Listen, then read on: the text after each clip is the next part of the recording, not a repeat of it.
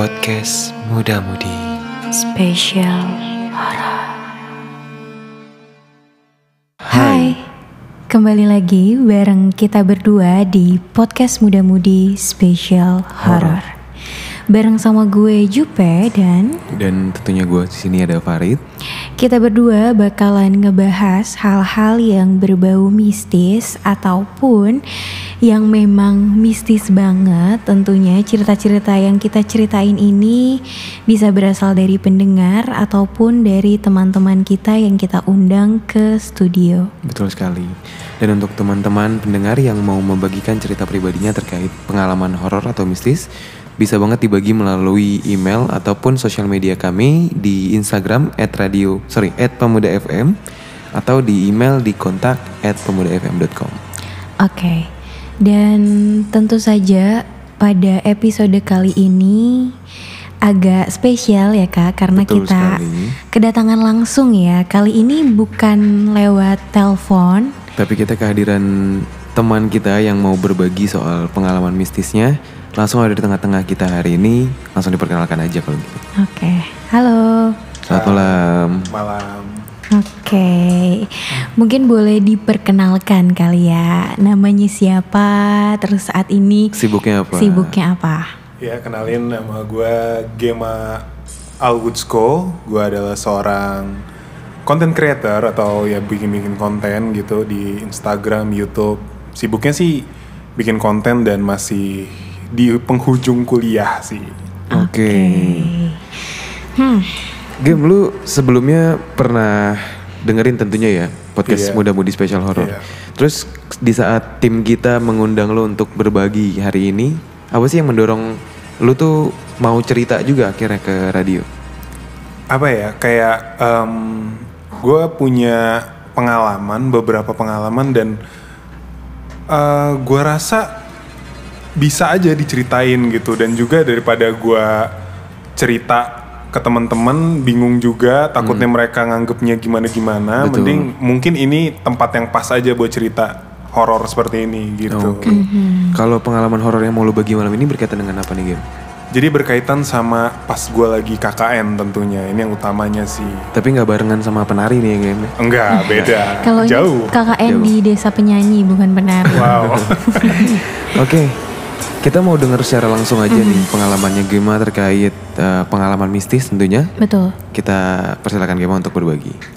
Oke, jadi ya, gue dua tahun yang lalu, tepatnya tahun 2018, gue dan teman kampus gue yang beda-beda fakultas itu datang ke sebuah desa di, gak apa-apa nih gue sebutin ya, Gak apa-apa. di Cisoka. Cisoka apa di mana? Oh ya Cisoka benar. Di Cisoka ada sebuah desa kecil di sana yang harus masuk hutan dulu. Ini beneran ya, bukan kayak bukan cuma desa penari doang nih harus masuk hutan nih.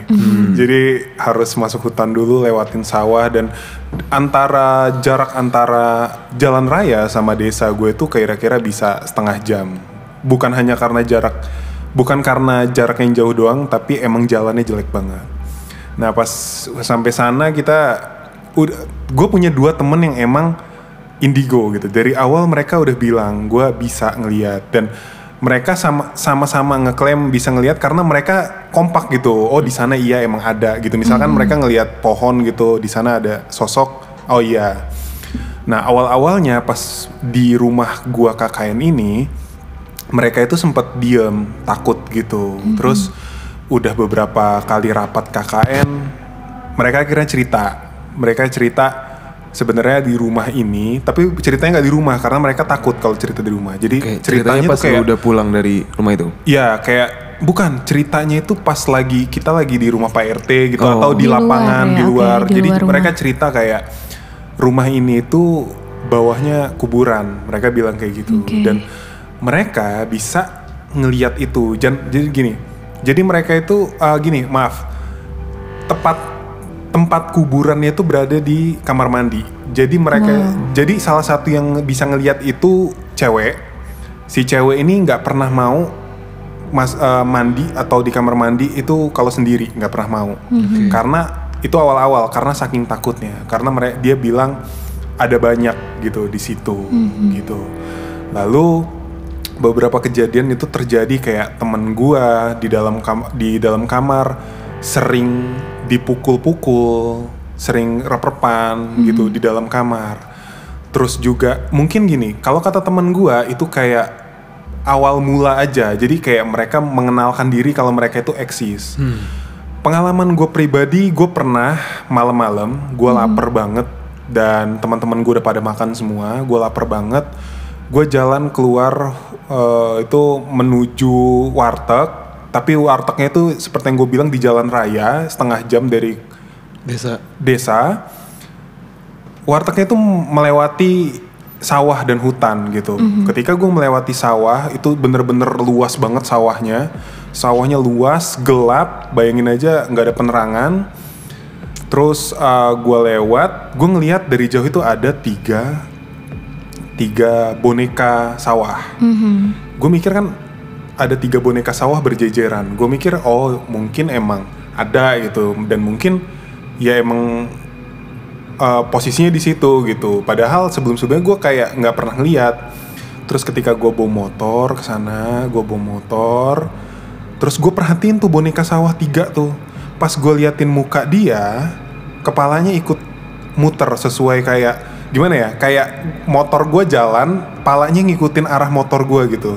Jadi palanya tuh nengok sampai bener-bener muter seperti itu. Di situ gue kayak kaget langsung gue gas motornya. Dan besoknya ketika gue ngelewatin sawah itu lagi, rupanya di sana emang nggak ada orang-orangan sawah. Wow.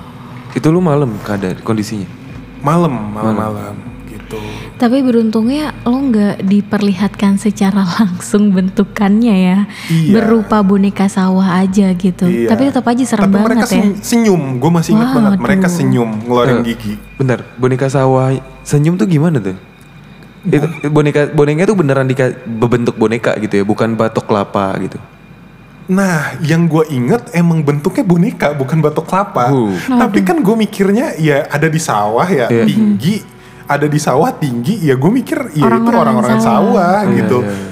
Tapi ya setelah gue pikir-pikir gue ngeh-ngeh kayaknya emang bentuknya bukan boneka sawah deh. Kayak kayak ada yang kayak badut, ada yang kayak cewek, tapi gede-gede gitu bentuk mereka. Waduh.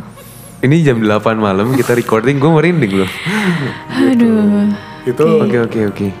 itu baru yang di ini ya baru yang di sawah kalau yang di di tempat gua tinggal emang gua nggak pernah ngelihat penampakan.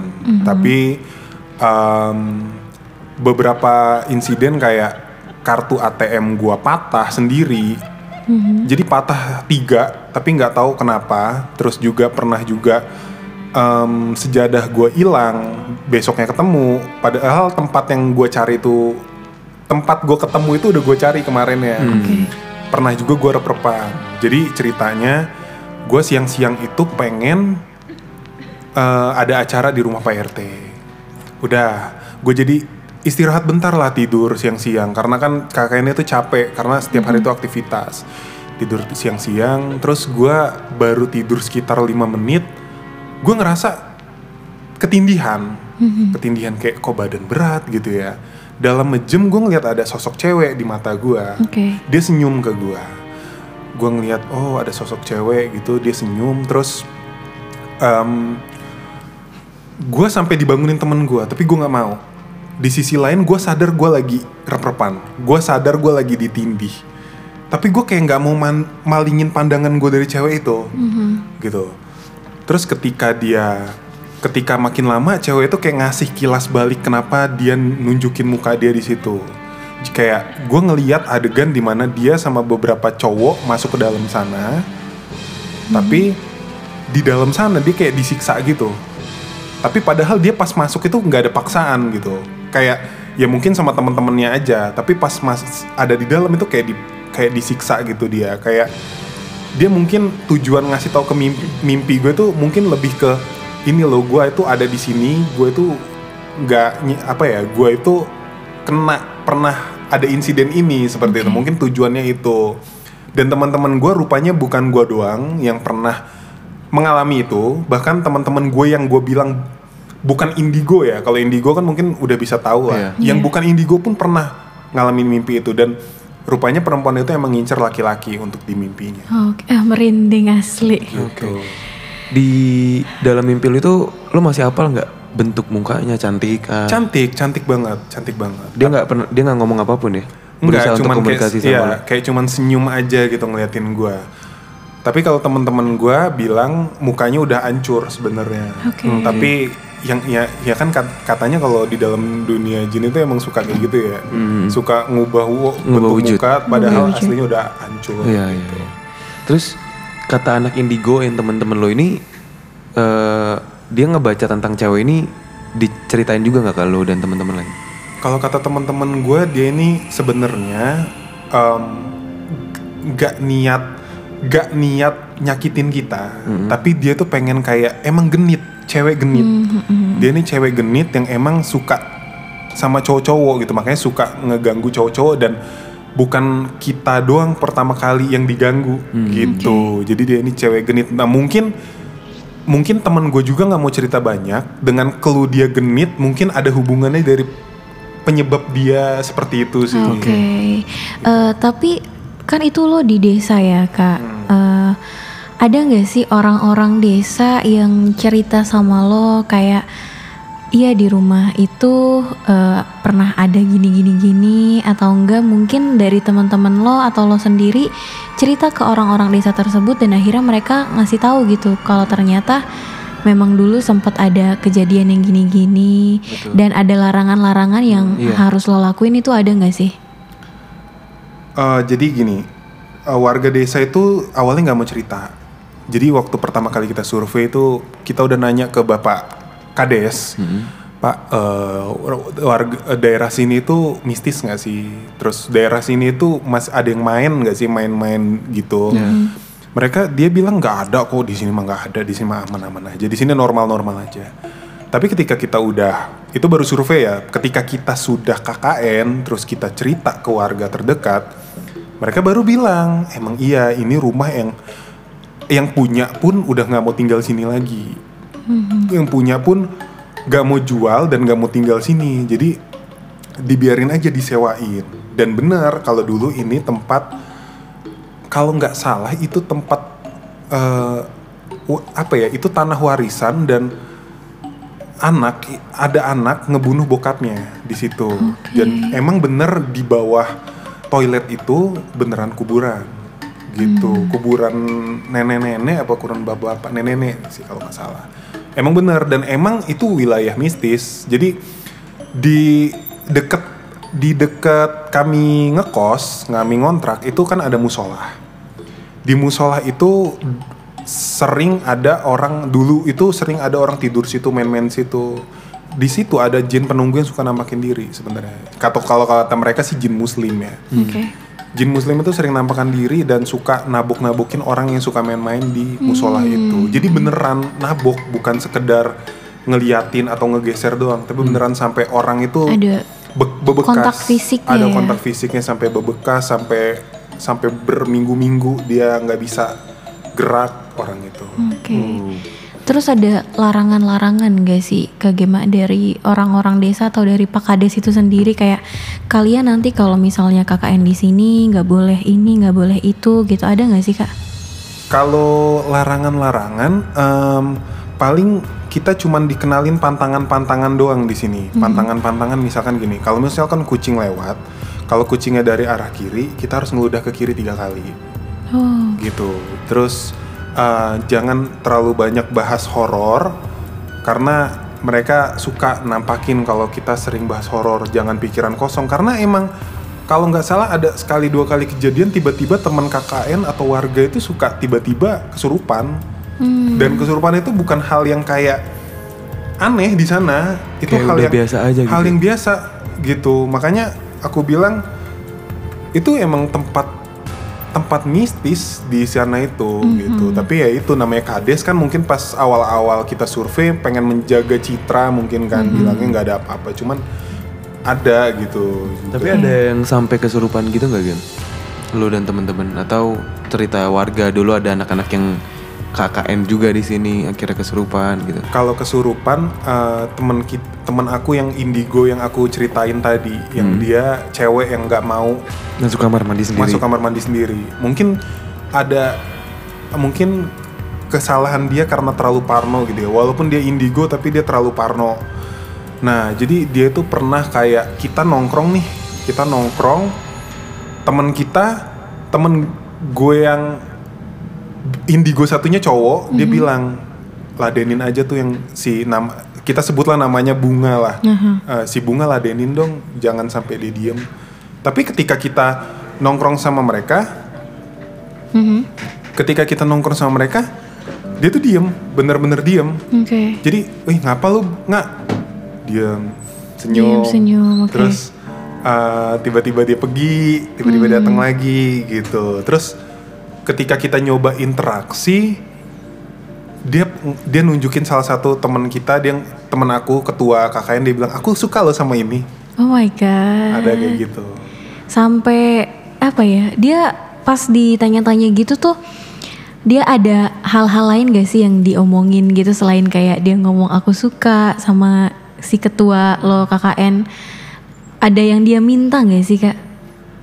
Em, kalau dia minta nggak ada sih, Mhm. soalnya emang kita itu berusaha, malah kita berusaha nyembuhin cewek ini gitu, Mhm. jangan sampai terlalu pikiran kosong dan sebagainya dan yang ngeganggu ini pun cuman kayak genit aja Ah, gitu, iseng kayak aja iseng gitu aja. Kita sih ngerasa pengalaman horor itu justru yang di awal-awal, di akhir-akhir Mhm. kayak teman aku bilang mereka udah terbiasa sama kehadiran kita, jadi selama kita sopan di sini ya nggak akan ada masalah. Mhm, Oke. Itu lu berapa lama gem? Eh, apa KKN? -nya? Satu bulan. Selama satu bulan tuh ya. Ah. Di hari pertama lu udah diganggu-ganggu belum tuh? Di hari pertama kalau gue pribadi belum, tapi temen gue udah gitu. Temen gue yang indigo apalagi ya, yang bisa ngelihat sosok. Kalau gue kan ya manusia normal biasa gitu ya. Jadi yang rasanya kerasa sebagai manusia normal kan kalau kerasa merinding sih iya. Tapi kalau sampai ngerasa ada apa ada sesuatu sih enggak sih maksudnya kayak ya udah gitu mungkin ini rumah baru aja gitu Oke. Well, ini kalau ngomongin KKN KKN ini karena gua di kampus juga nggak ada pengalaman atau kewajiban KKN ya, jadi nggak ngerasain gimana kehidupan gue selama 30 hari kayak Gema dan teman-teman lain yang punya program KKN itu berkenaan dengan hal-hal yang mistis. Kalau lu sendiri gimana, Pe? Kalau gue sendiri juga sama sih di kampus gue juga nggak ada program KKN ya. Sebenarnya baru ada, cuma dari eh, apa namanya di angkatan gue tuh nggak nggak dapet gitu. Apa di bawah lu di baru bawah ada? gue baru ada KKN Oke. gitu sih. Gue yakin banget sebenarnya teman-teman pendengar di rumah muda-mudi yang lagi ngedengerin podcast Muda Mudi Special Horror ini punya pengalaman KKN juga tentunya. Yang apa ya, dibilang lumrah dengan hal-hal yang berbau seperti mistis. itu betul. gue teringat sama cerita yang dijadiin film juga tuh ya, Mm-hmm. KKN KKN itu yang dari awal aja udah digangguin sama soket yang joget-joget Iya. itu ya kan. Mhm. Kalau tapi untungnya lu dan teman-teman game nggak ada ya ditampakin gitu. nggak ada sih mungkin mungkin kalau misalkan kita emang niat Heeh. pengen cari tahu lebih tentang dunia mereka bisa kalau Iya. kayak kita kalau gua denger dekat kain desa benari kan kayak emang orang-orang anak KKN emang bandel Iya, juga nggak sih Pada emang dia yang nanya-nanya ke Ah, warga gitu ya. nanya-nanya. terus mereka juga ada yang salah satu tokohnya emang sengaja melakukan itu gitu Iya. kan kalau kita kan pas KKN normal-normal aja gitu Oke. paling ya kita nggak sebenarnya nggak pengen ada tapi karena digangguin jadi tahu Hmm. gitu Iya. gitu sih Nggak ada yang sampai ke bawah ke rumah juga ya game ya? Aman-aman aja ya. aman-aman aja sih. Oke, jadi- tapi itu jadi pengalaman yang cukup creepy buat hidup lo sejauh ini. banyak sih sebenarnya Wah pengalaman. mantap. tapi nggak jujur kalau pengalaman yang gue bener-bener ngeliat itu emang cuman boneka itu sih. Jujur aja ya gue tuh oh iya iya, emang kesalahan gue jadi selama KKN itu kayak banyak cerita horor kan yang di otak gue kayak teman-teman gue begini teman-teman gini gue tuh menantang kok gue gak pernah ngeliat setan ya sama Iya, iya. gua. jadi malah ditampakin malam itu gitu Karena apa ya dari dalam diri lo tuh ada Pengen. kemauan gitu ya Uh-uh, untuk melihat itu dan akhirnya lo ditampakin gitu ya. Nantang sih. Aha, iya. menantang ya. Dan tadi kata lo lo juga punya apa namanya cerita banyak cerita horor ya. Selain dari lo KKN, apa sih cerita horor yang lo punya yang menurut lo tuh paling horor banget gitu? Kalau paling horor itu nanti mungkin ya. Tapi gue punya cerita satu di pas gue ngekos. Oke. Jadi kosan gue itu emang gue punya kosan emang udah nggak keurus lagi sama ibu kosnya. Mhm. Dan ibu kos gue tuh kayak udah nggak pedulian lagi. Dan rupanya ibu kos gue itu dicari-cari polisi. Oke. Dan gue sempat menjadi anak kos terakhir di rumah itu. Waduh.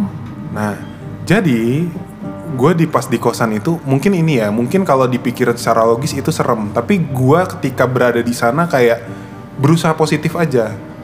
Tiba-tiba misalkan contohnya, tiba-tiba gue pernah, gue kan tinggal di lantai dua, rumahnya tuh udah sepi banget, nggak keurus plafon daripada bocor, rumahnya kayak udah mau rubuh gitu.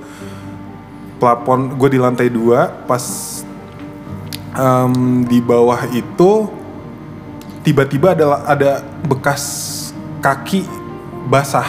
Paham gak sih? Kayak Iya, iya. eh, bekas kaki yang basah gitu kayak baru jalan gitu gue pernah ngeliat kayak gitu gue mikir oh mungkin kaki gue nih du- gua kaki gue nih gue positifnya masih gitu Ka- eh, sendal atau emang kaki doang? kaki? Oh, Kaki tanpa tapak- alas ya? tanpa Oh. alas tapi kayak basah gitu oh mungkin kaki gue nggak mungkin maling lah orang gak ada barang apa-apa juga di sini terus yang kedua gue pernah sholat di kosan itu jadi eh, bentuknya itu em, di deket tempat sholat gue tuh ada kamar mandi Mhm. ada kamar mandi gue sholat di deket situ gue sholat dan lampu kamar mandi emang mati gue gue baru tahu pas KKN kalau lampu kamar mandi itu sebenarnya nggak boleh mati Iya, emang. katanya dan Makanya gua- gue di rumah nggak pernah matiin lampu. Ah. Wah, gue baru tahu loh. katanya nggak boleh gitu karena gue nggak tahu setannya seneng apa nggak suka tapi katanya nggak boleh terus gue waktu itu matiin lampu kamar mandi gue sholat gue baru rokat pertama dari dalam kamar mandi tuh ada yang kayak gini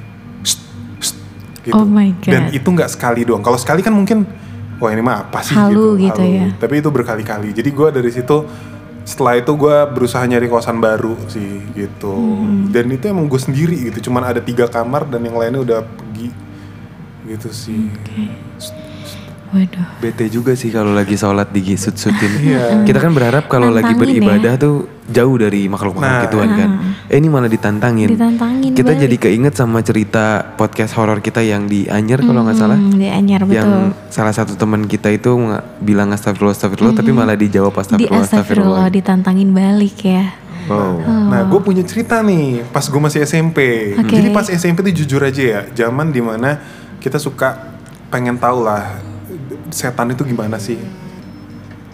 Kita Hmm. masih pengen tahu kayak setan itu bentuknya gimana sih? Gimana sih kalau Iya. kita interaksi sama Betul, setan? betul. Nah, Masih so tau so taunya iya, gitu. pengen sok-sokannya gitu Iya, loh. bener. Nah, pas gue SMP, gue punya temen yang emang bisa manggil dan Mhm. bisa masukin setan ke dalam diri dia.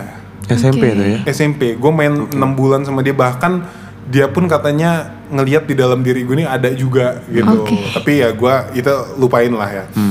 pas dia menjadi kita waktu itu di gedung sekolah SMP terus dia dia di lemari itu di lemari dia ambil ada setan katanya di situ dimasukin ke dalam tubuh dia terus ngomong gini gini gini. Mediasi ya. mediasi iya bener mediasi. Terus kita ada yang iseng lah gimana kalau kita misalkan bacain dia Quran. Hmm. jadi kan namanya anak SMP ya gesrek kan otaknya ya.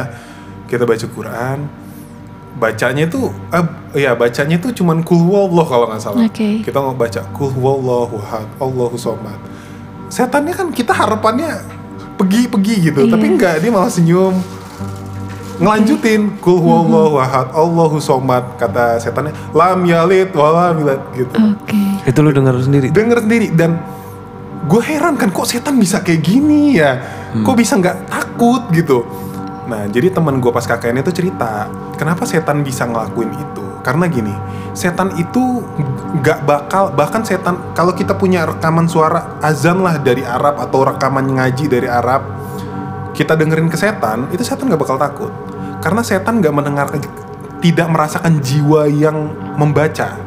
Jadi ketika elunya sholatnya masih bolong-bolong, elunya masih jarang sholat atau baca Quran, setan itu nggak bakal merasa takut karena jiwa lu itu bukan jiwa seorang muslimin yang harus gue takut gitu. Kata temen gue kayak gitu. Jadi ketika lu baca, setan itu takut bukan karena bacaannya doang, tapi karena jiwa lu yang bikin dia takut.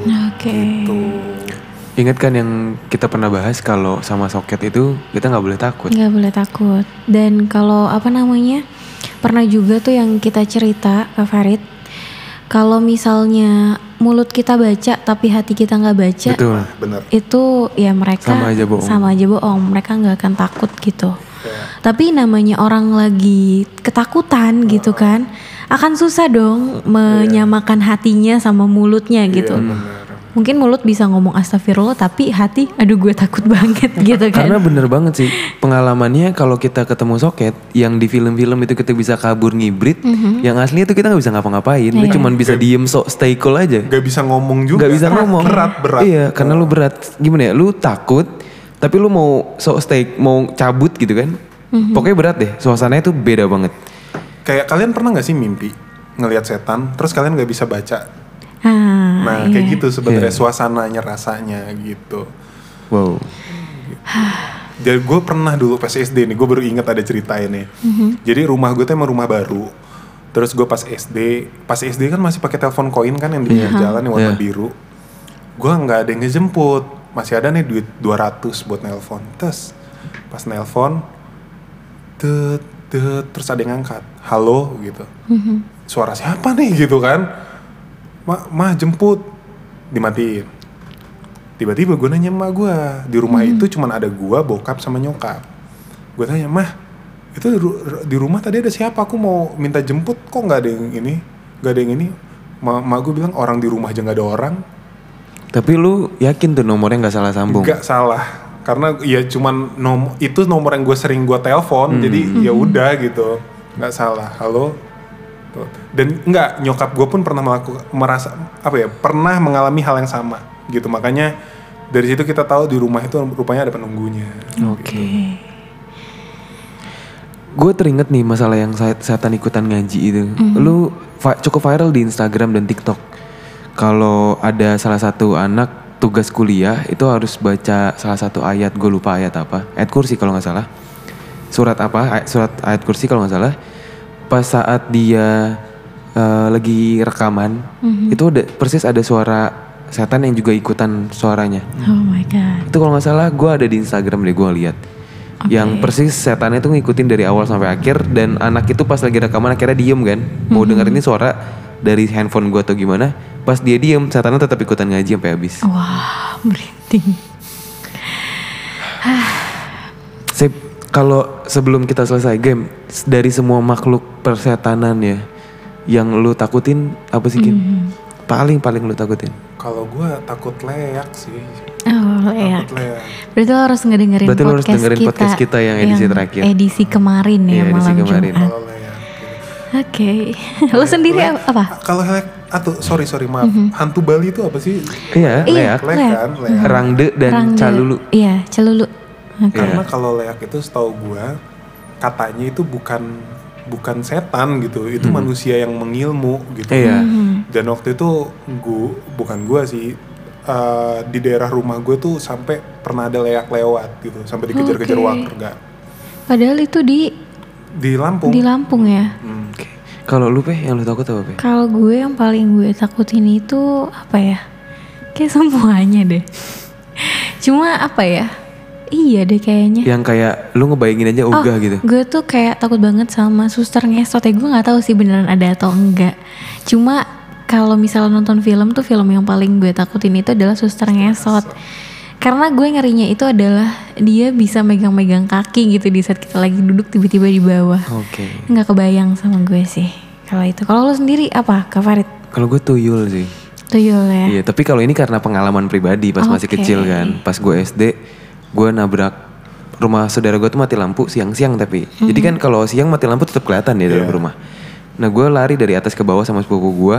Pas gue tabrak tuh ada anak kecil palanya botak. Masalahnya nabraknya tuh sampai gue ikutan jatuh juga. Oke. Tapi pas kita cabut keluar, sepupu-sepupu gue yang masih kecil-kecil nggak ada di rumah.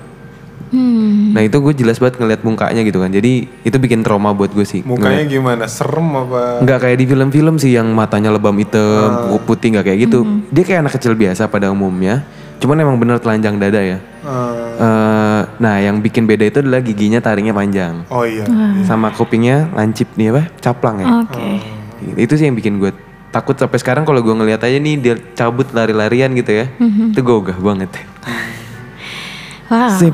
Kayaknya seru ya kalau kita nanti next time bakal ngebahas setan ini lebih Nah, spesifik lagi satu persatu. Hantu-hantu yang ada di Indonesia ya. Thank you banget Gema buat sharingnya malam ini Game. Hmm, thank you Kak Gema. Makasih juga undangannya. Oke. Oke. Pengen banget nanti next time kalau ada edisi yang lebih uh, lebih intens kita bakalan le- mungkin melalui video kita bisa sharing lagi lebih lanjut. Oke.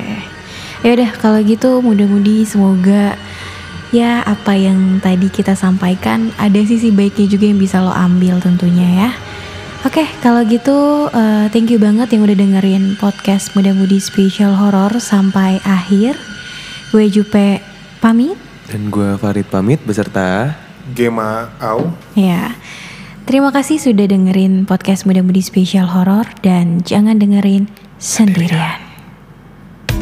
Hai anak, anak muda. muda. Jangan lupa dengerin podcast Muda Mudi hanya di platform podcast digital favorit kalian setiap hari Senin jam 7 malam. Jam 7 malam.